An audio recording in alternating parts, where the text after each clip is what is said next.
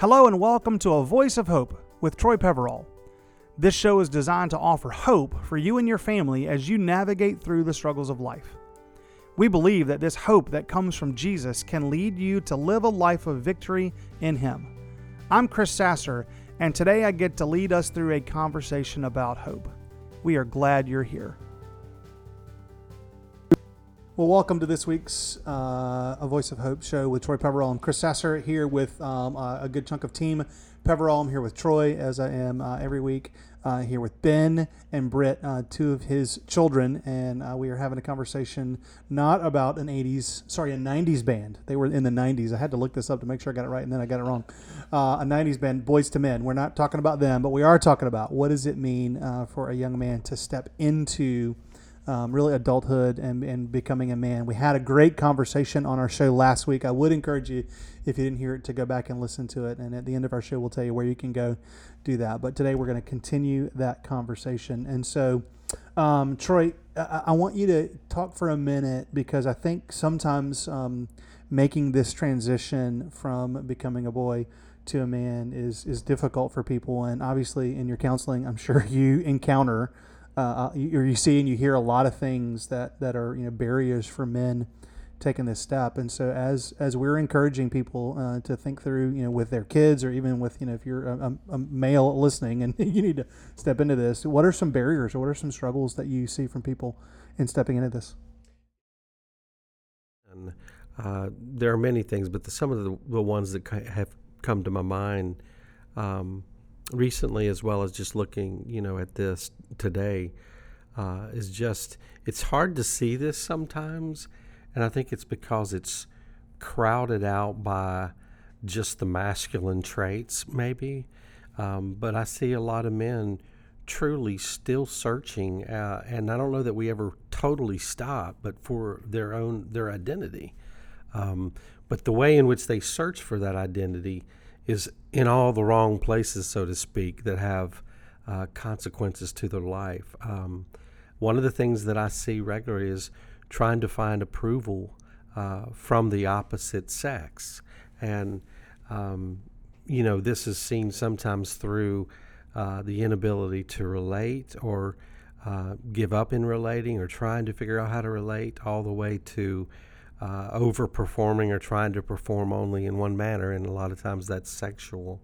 Um, and also see searching for identity for men and uh, being performance based, and um, you know, so another one is you know trying to find pleasure uh, in things that are not in and of themselves wrong, but they they serve as distractions, uh, and at the same time just to find some kind of uh, excitement in life. And again, these are not wrong, but you see, I see this commonly. Uh, pleasure in the wrong places. One of those is just uh, video gaming and checking out on you know the internet and just not uh, just not into relationships that perhaps need to be you know uh, formed better and um, then I look at not feeling accepted by God. This is a big one.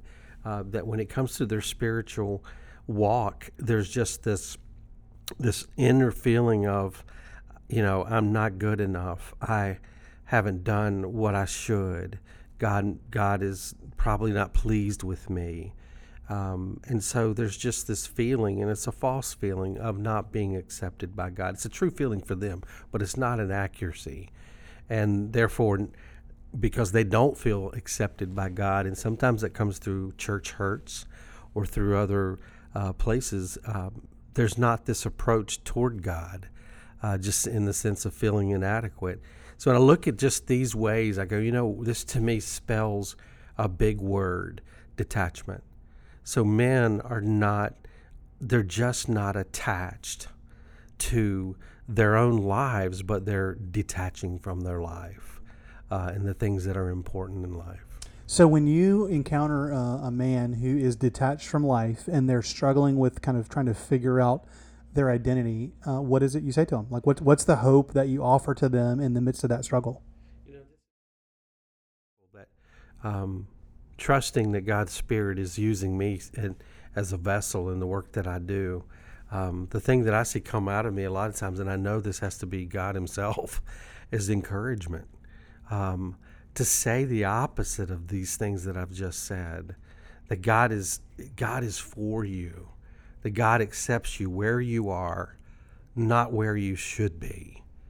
You know, and that's huge. If we don't all start from that place, how do we how do we get started? And so, um, to say that to a man, um, and for a man to hear that, what I see is it connects with an emotion he has deep inside himself. Um, I remember doing a men's retreat years ago, and we uh, just one of the questions we asked a group of men that if you had to lay it all down, what is it that you want? What is it you dream for? And the the answers that they came out with so depicted the picture that men feel like they have not measured up. And I and there was there was a lot of emotion shed in that.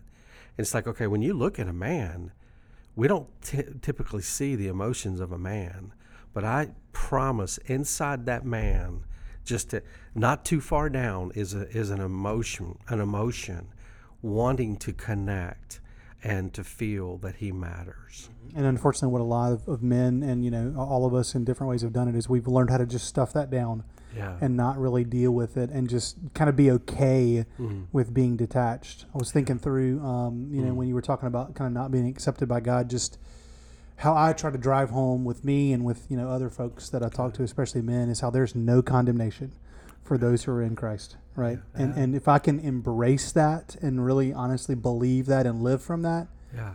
I I think I have a better shot at, at Right. building the identity that God wants me to build, right? Right. And I think it just listening to you say that, you know, my mind goes to this place like there's no condemnation. And if there's probably a voice that's condemning more louder than anyone, it's our, ourselves. You know, and so even especially in religious settings where everything is is about God who is good and perfect, there's such this okay aware like I can say this, but I'm so at the same time aware of my inadequacies, and I I don't want to say that. I don't want to show that. So I cover up these inadequacies, and I definitely highlight God because it is about God, but God is also for me. And so that's the part where, okay, is he for me if I only behave well and perform well? Right. It If goes back to the I'm performance problem. That's right. Yeah. Absolutely. Because I'm never going to be able to do that. Right. Yeah. So, man, that's good. Okay, Ben and Britt. So, as you guys kind of have can, can reflect on your journey growing up, kind of into you know becoming a man, and if again, if you didn't hear our last episode, I'd encourage you to go back because these two guys told uh, a little bit about their story. But as you guys have done this, what are some things that have been kind of difficult and struggles for you in sort of making that transition? Uh, I think for me, like pers- personally, it's uh, it's distinguishing you. I mean, you said it a second ago. Believing a lie about your identity and, and having that identity established and who you are and and, the, and who you want to be rooted in. Um, like for me, growing up uh, within the surf culture, believing what the role of a man was, you know, is completely different than what uh, you know the Bible speaks about. And so, uh, you know, having that the just tenacious spirit to go against the crowd and and to know like, okay, you know, I'm not gonna you know do this that or the other. You know we, we can't you know sexualize women or, or whatever the, the specific a- uh, example is. You know drawing your your identity in that you know in your groups of friends um, and just being vulnerable i think like you know it's it, it was hard especially as a teenager it's hard anytime just to be vulnerable to to god. And and allowing him to work in the areas that you need to have healing in. You know i always i think um, you know one of my favorite movies is uh, Good Will Hunting. And the, the climax of the whole movie is you know when will really comes to you know at the end of the movie and, and breaks down he had been believing the the lie that he was the cause of of all of his troubles. And and Sean Robin Williams' character is just calls him calls it out and says you know it's, it's not your fault. This is it's not your fault. And um, just having that vulnerability and and knowing hey look you know I'm a, I'm a broken person and um, there's got to be room for for healing whatever that looks Did like Did you feel like you had places as you were growing up where you could say that to people? Yeah, yeah. I mean, uh, and I think again, if you, if you surround yourself with with the right friends, um, fortunately, I had a couple of really good, solid uh, friends that would would kind of walk with me through that and and work work through those areas. Uh, but I saw on, in, on the other side of that, you know, there's there's when you don't surround yourself with the right people, you know, it can go down downhill real quick. Mm-hmm. Yeah, I mean, quote that I use all the time when I talk, especially to teenagers, that I heard, you know, I don't know, 15 years ago from Andy Stanley, uh, pastor in Atlanta. Your friends will determine the quality and direction of your life. Um, and you know that is just so true. And, and uh, when you have those friends that you can be vulnerable with, and you can talk about being broken, it's a game changer, right? Absolutely. Yeah, yeah. Ben, how about you? What to talk a little bit about your journey and what what were maybe kind of some struggles along the way in stepping into manhood for you? Yeah. Um, well, so like, I, I I'm trying. I was trying to think like while, Britt was answering, I was trying to think of like what's something that I actually like carried for a long period of time or what's something that like was like a work in progress and and to be honest and this is not meant to sound like i didn't have struggles or anything but like i i can't really think of like a specific um, thing related to like my own identity or perhaps um, something in my like teenage years that i was trying to define about myself. For me my head goes to more so events that took place that forced me into manhood or forced me to make choices that required for me to grow up. Um, and so the one that comes to mind is when I was 21, um, my uh, one of my really good friends took his life, and so I mean anyone would tell you like like loss is like a slap in the face, and you don't really know what you're doing with it, especially not when it's your first time. And so like um, that for me was a whole world changer because um, that required the whole process obviously of natural grieving, and then the whole process of what do I believe about this spiritually and why did this happen? Because of course there's a hundred questions that go through your head.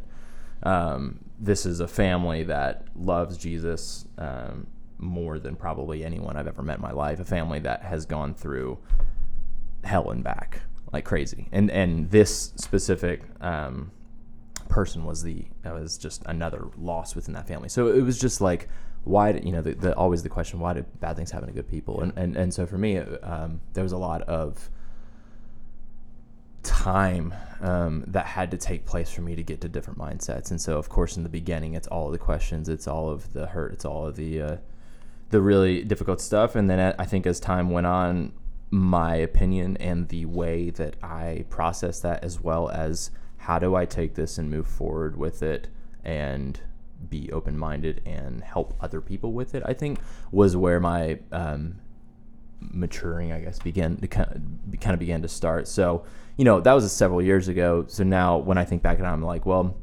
my mind and my, my, um, awareness towards mental health is so much greater now. And so it's something that probably I didn't take too much into account at the time because it's an eye opening experience. And so that was like, I, I think that one of those things that was just like, hu- hugely affected the way that I view the way that I invest in other people and the mental health things that they're going through and, and, and, the challenges. And I'm just like when you know when I hear these stories now, especially having like experienced it, it's like you you empathize with them naturally, almost like not even trying to.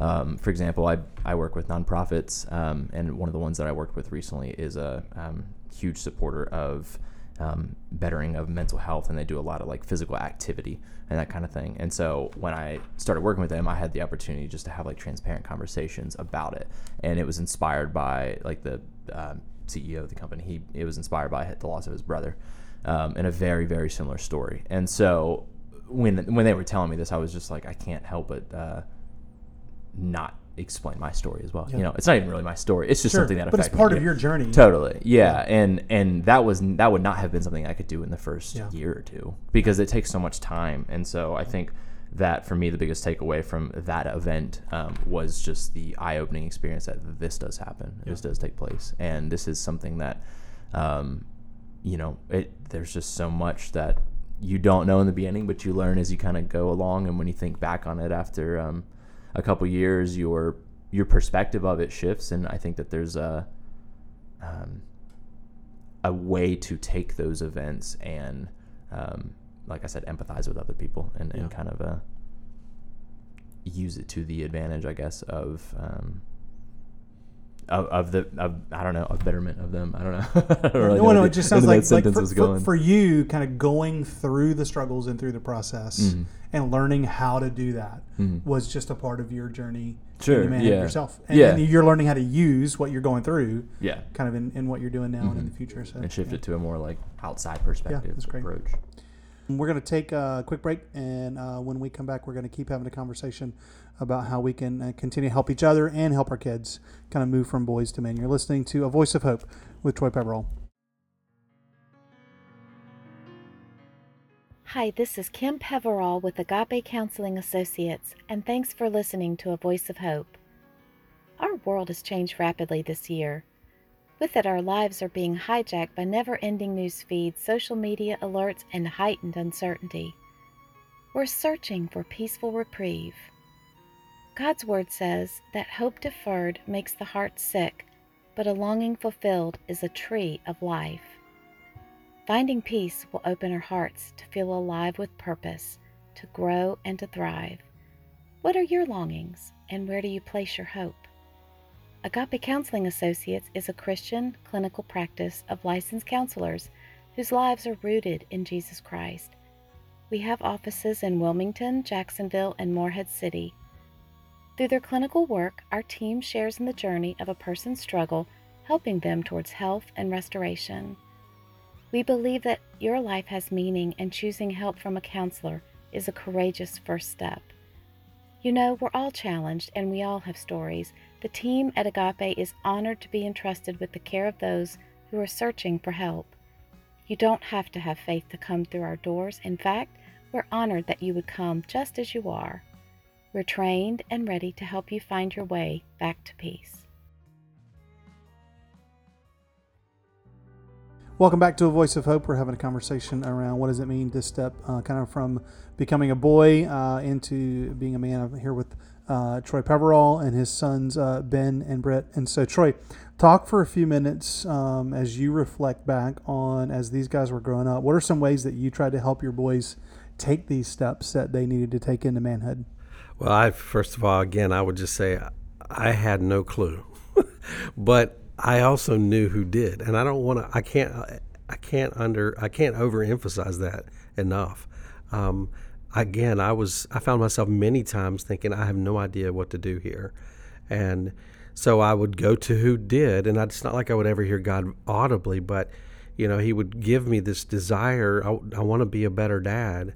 I want to know how to raise a boy, and so I found a book actually. It was it was called Raising Boys, and then later when I had girl, found a book Raising Girls, and um, just trying to learn how to do this with a lot of uh, attempts, and then you know messing it up and trying to keep you know stay at it. Um, so just being on a learning curve is okay. We don't know how to do this, um, so trying to be that and learn is important. Um, I also looked back and was trying to think. Okay, I have more memory probably of teaching them not so much directly from what I would say, eh, but I hope and I think I can look back and go, I think I taught them through modeling myself. And the two words that came are is that I, I worked hard, and I think they could see that, um, but I also played hard. And I know they can see that if they remember me coaching them. so, um, so I think through just I think they and hope they saw it through me, and I believe they did. Um, desiring and praying for them regularly to come to know Jesus was something that uh, I remember, and I saw God's movement, probably especially when they were in high school. Um, praying for them, I would see answers to my prayers for them specifically, and they not they would not even necessarily know it. Uh, but for me, it was a real encouragement. Wait a minute, God really does hear here. Um, here, here. The uh, the other thing I thought about was a balance between a, Kim, my my wife, as the mother, and then for me, um, she had a real what I would call hands-on, uh, specifically in so many ways, and she still does, and she teaches and she instructs, and she, you know, she was just all hands-on. Um, I had a little bit more of a hands-off. It doesn't mean I was not involved, but I had this belief that life, they will meet life and life will help teach them. So I didn't feel this drive as much as she did. Um, and I think there's actually a verse that talks about paying attention to your mother's teachings. so I think this was, I think it makes sense to me is that the mom just, she never stops nurturing. Um, but for me, I had faith to believe, especially uh, with my boys, that, you know, they're going to get it trial and error might take them there, but they're going to get it. Yeah, and it's so funny that tension because we've talked about this before with our wives in the room and how you know we have kind of that same tension at home where I'm a little bit more hands off with the 16 year old, and you know if, if he you know doesn't get the right grades or whatever, he's got to learn through that process. But mom's not that way. yeah, right. so kind of learning how to that, yeah. navigate, helping him grow into what it means to be a man, um, and you know have different perspectives on that sometimes. So we've we've obviously had to work on that. Okay, so we'll finish up today with um, Ben, you and Britt talking a little bit about what are some ways that you guys feel like you successfully stepped into manhood um, through you know your own experiences, through what your dad did, kind of anything that comes to mind for you guys. Yeah. Uh, for me, it was, um, and this is definitely something that I still absolutely have to apply to my everyday life, and I don't ever see this changing really, but um, the acknowledgement of failures having a success turnaround and realizing the um, that there. I mean, it sounds cheesy to say uh, silver lining to something, but like realizing that in situations that are failures or look like failures or things that don't go the way that I planned, turning that into how do I turn that into success or how do I shift that into um, a goal oriented situation. And in that, and I would say the goal oriented side is probably a rel- relatively new development, um, especially with my current job. That's kind of what it's based on. It's just all sorts of like metrics and stuff. And I think that's become an actual mindset within my everyday life of like, how do I do this thing or how do I accomplish this thing in my life or in my own mental health and make it um, healthy? How, if it's an unhealthy outlook, how do I turn it around? Yeah. And I think that um, that all began with him probably teaching us. Uh, I'm sure Britt can agree with this, but um, failures or in situations where um, I, I keep saying failures, it's more so just like Setbacks, whatever. setbacks. Yeah, Mhm. setbacks is a good way to look at it. Um, how those can have a brighter outcome, and if you can't see it right now, how do you take the steps to discover what that is? Um, and I think that definitely applies in faith situations too, um, especially in situations where there's a um, something perhaps that I don't understand about the Lord or that I'm trying to understand.